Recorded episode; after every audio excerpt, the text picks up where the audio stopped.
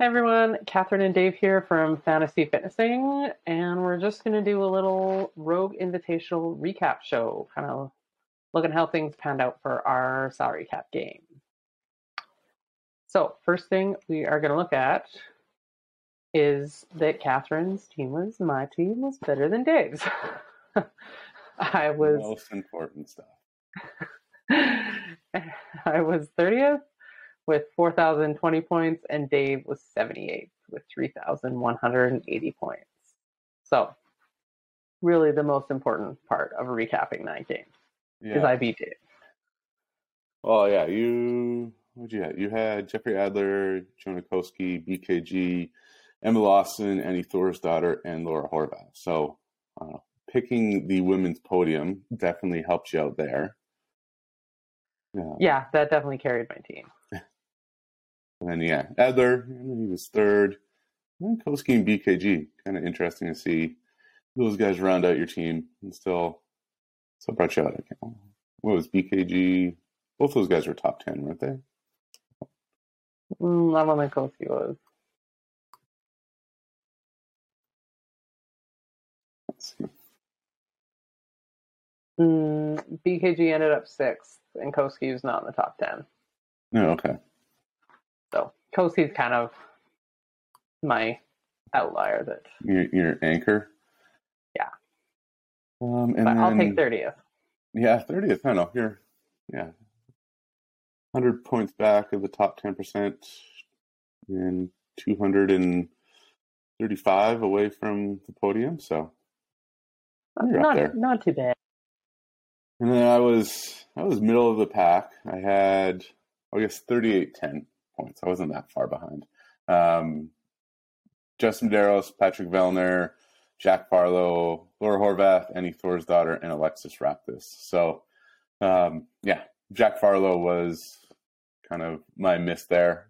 Kind of expected.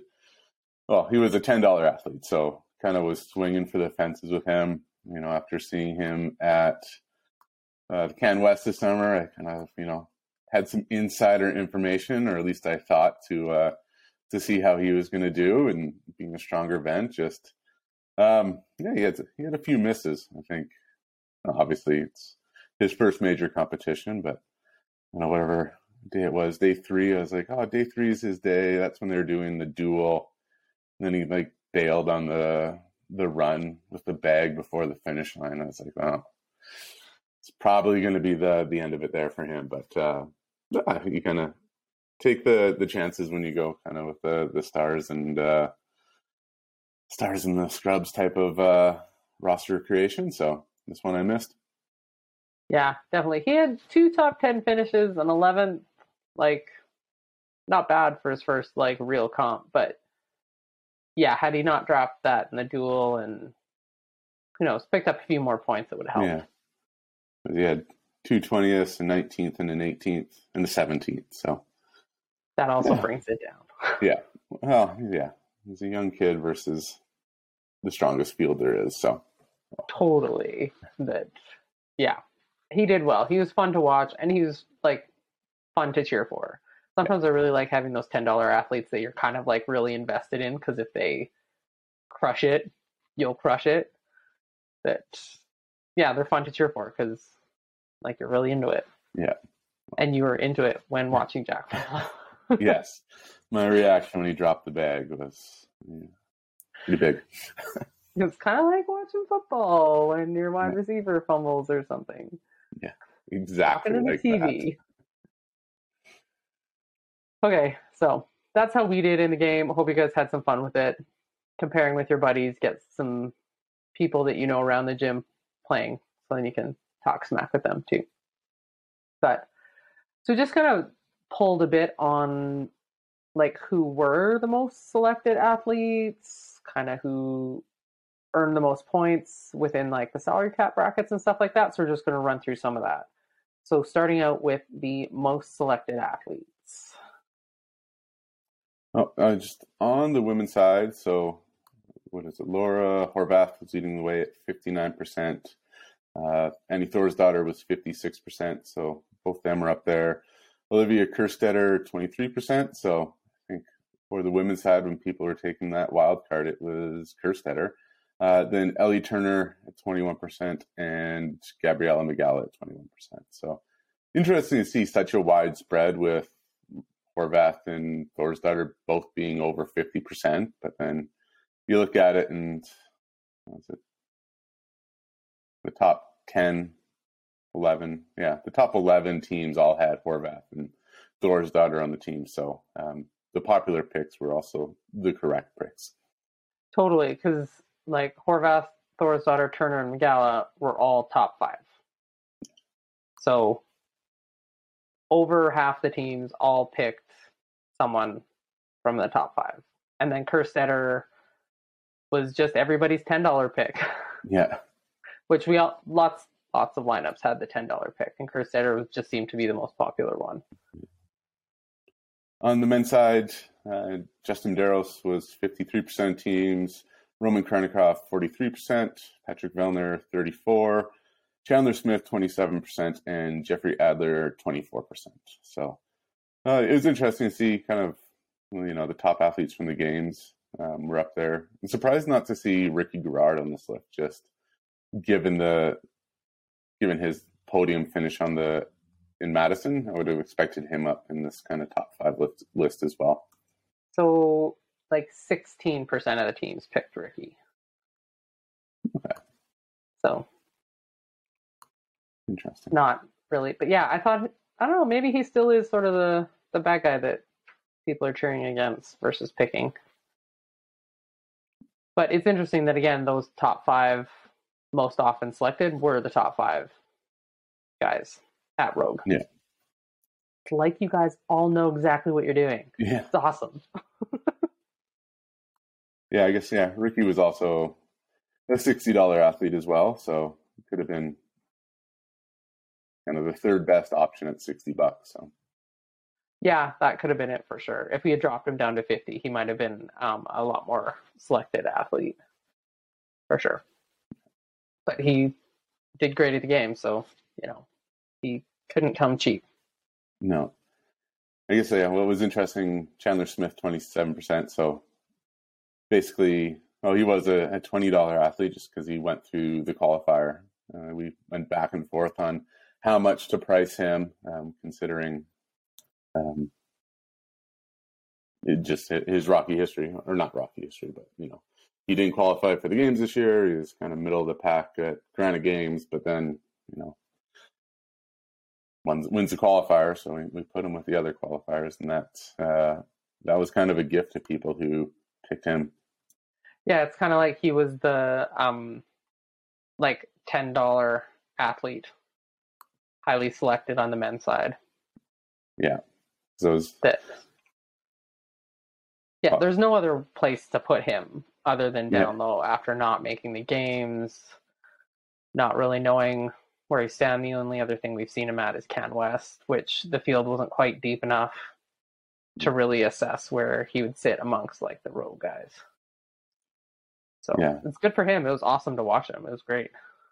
Yeah, it was awesome to see him come back kind of well on the podium, but then also just kind of putting him back at where where he should be and kind of where we, we hope to see him from a fan perspective. just reminded me a bit of Sam Kwant last year, who also missed the games, showed up, performed well, not as as well as Chandler did, but performed quite well at Rogue, and then bounced back to a fourth at the games this year. So hopefully we can see something from Chandler next year.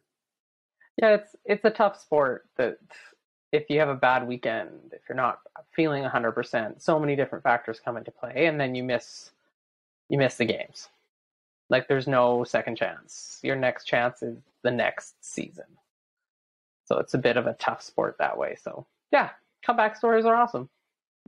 Good to see. But yeah, looking at it from a, a fantasy perspective, Chandler Smith was on the top 21 teams um, on the leaderboard there. So took uh, to team 22 to to find someone who did not have Chandler Smith. So if you're going to finish at the top, you needed him. And then kind of nerded out a bit with some of the kind of or statistical options there. And I think you, if you wanted to finish in the top 10 or top 10%, I should say, of teams in the the salary cap challenge. There were was it 241 different options you could have done to stay within the budget range, and 240 of them had Chandler Smith. So, um, oh. really, if you were if you're going to be at the top of the leaderboard, you needed Chandler Smith. Can't figure out which one did not have Chandler Smith, but um, oh, here it is. Yeah, the only only way you were getting into the top ten without Chandler Smith was Adler, Vellner, Ohlsen, Horvath, Ellie Turner, and Annie Thorisdottir. Interesting. Yeah. So. Yeah, he he was the swing guy this weekend. So. That's cool. All right, so you needed Chandler Smith to do good, yeah. which is fun. And then, so we kind of also pulled like by salary cap bracket, who was like the best earner within those um, different brackets. Yeah, so I guess looking at it for on the women's side, we just had two $50 athletes this time. So they're the top of the group. We had Horvath and Brandon. Um, obviously, Horvath came out on top there. Um, at the $40 athletes, um, there was Thorisdottir, Emily Lawson, Gabriela Migala, Kara Saunders, and Alexis Raptis. And so Thorisdottir, second overall there at 705 points. I think looking at this now, I had Alexis Raptis, so um, she definitely brought down my team, at least out of the $40 group there. At 30 bucks, we had Ellie Turner, Amanda Barnhart, Arielle Loewen, Dani Speegle, Emma McQuaid, Mathilde Garnes, Jacqueline Dahlstrom. So Turner also came out the top there with a tied for third place in terms of points at 670. And then $20, we had Manon Angonese, Caroline Prevost, Annika Greer, uh, it was Eganese um, at 555, so 140 points up on Caroline Prevost. So definitely, if there was some ground to be made with the $20 athletes, it was her. And then our $10 athletes was Kerstetter, as we talked about, Bailey Rogers and Andrea Solberg. So Kerstetter was the top at 360, but not really by a whole heck of a lot, only 30 points over Bailey Rogers. So that grouping was fairly close between those top two. Cool. Yeah, it's like Horvath, Thorisdottir, and Ellie Turner. Well, they all had like top three points, so they're going to be the top earners in their yeah. salary bracket. Interesting thing. I wonder the the last time we had a a thirty dollar athlete that would have you know put up that many points um, from a, the salary cap. I guess same with Chandler Smith at twenty bucks, but it was oh, interesting and, to kind of go a bit lower and have those home runs. Yeah, and that's kind of sometimes we get messages of like, oh, somebody's too cheap and pick them. They can absolutely swing your team. Like if you thought Chandler Smith was cheap, you should have picked him. Yeah, I hope you picked him. Yeah. Yeah, totally. Uh, then looking at the men's side, uh, our $60 athletes, we had Medeiros, Khrennikov, and Garard. So obviously Medeiros was up there at 735 points. We had 45 points on Khrennikov and 180 on Garard, so it was a big pick there. On the $50 athletes, there's Adler, Vellner, Jason Hopper, and Sam Kwant. Uh, so Adler snuck ahead of uh, Vellner on that last event there in uh, Heavy Grace and uh, got ahead of the points that way. $40 athletes just had three here. BKG, Saxon Panchik, and Lazar Dukic. Um, this one was kind of a an unfair battle, um, just because BKG was the only one who made it through the event unscathed. Uh, I think Portar Saxon had COVID and Lazar Dukic, you know, sprained or rolled his ankle in the run. So both of them were not running at 100%. Uh, $30 athletes, um, I guess Noah Ohlsen, not who you would expect to see leading that group, but Jonah Nick Mathew, Cole Sager, and Henrik Haapalainen uh, so Ohlsen was the top one of this group, but right behind him was Koski at 20 points behind. And then, you know, our $20 athletes, obviously Chandler Smith and Tim Paulson. So uh, Chandler Smith was far and away the best pick there. And then our $10 athletes, we had Jorge Fernandez, Scott Tetlow, and Jack Farlow. Um, been talking about that. Scott Tetlow is actually one of two athletes that wasn't on anybody's roster this time. So a bit of a, a rocky rocky lead up to the the event itself. So Um, but he was one of the, the few people left off the, the fantasy boards this weekend. Yeah. Yeah, because the other one was Andrea Solberg was not selected to any other lineups. So yeah, so that's sort of the how they perform per salary cap. And I find it interesting, like not often would you expect your twenty dollar athlete to beat out your top performing thirty and forty and fifty dollar athletes. Yeah. But that's what happens when he podiums. Okay, so the perfect team. Yeah. You could have maximized your absolute most points. Yeah, so the perfect team uh, for this one. Sorry. Uh, yeah, the perfect team had 4,350 points. So, was that? 45 points over the winners here. So, the winners did a pretty good job of picking the rosters this time. But Justin Medeiros, Jeffrey Adler, Chandler Smith, Laura Horvath, Ellie Turner, and Annie Thorisdottir uh, all would have had you at 250 bucks. So, every last penny for your team there. Uh, but that was the perfect roster, which I guess looking at it makes sense that you essentially had both sides of the podium there. That was the men's podium, and Ellie Turner tied Emma Lawson for points, just kind of lost on the tiebreak there for third place. So um, it's not too often that you would be able to get both podiums within the budget there, but that's what it took this time to win, or to get the perfect bracket, I should say.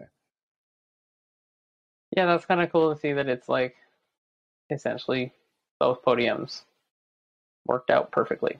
Yeah. The, the tie break with Ellie Turner, but you know. That's great. And then the two top teams in the salary cap game, they had all three of the women that were matching like the perfect lineup with Horvath, Turner, and Thorisdottir. And then they both also had um, Roman Khrennikov instead of Jeffrey Adler. So they were matching teams. So attempting to pretend what I know what I'm doing, as well as the ADHD Renegades, were the two top teams in the salary cap, and it went down to the tiebreak to put attempting to pretend to know what I'm doing in first place. So I think they know what they're doing. It might might be time for a name change, or just keep it because it's great. Yeah, and then rounding out the podium in third place was Yago CFC. Uh, so they were five points behind, but they had Medeiros, Chandler Smith, and Jeffrey Adler on the men's side, and then Annie Thorisdottir, Laura Horvath, and Amanda Barnhart. So kind of right up there in terms of points as well. Barnhart was what, seventh or eighth on the, the leaderboard. Nice. Oh, sixth. So yeah, 50 points behind Ellie Turner. So really just kind of shifted it that way, but interesting to see kind of a, a name you don't see too often there, Amanda Barnhart. Yeah, totally. She was how many times was she picked? Twenty eight.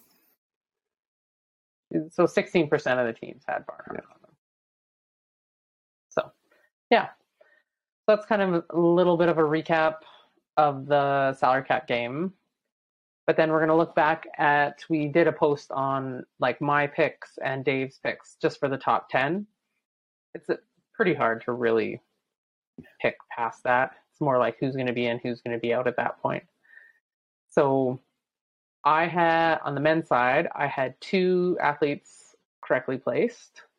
I had Justin and Roman Khrennikov in the correct spots at first and fifth, and Dave had Justin Medeiros right, which I think was on top of most people's like pick Yeah. kind of thing.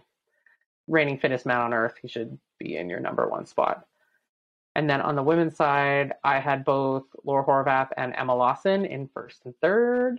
And Dave also had two placed correctly with Laura Horvath and Arielle Loewen in 10th.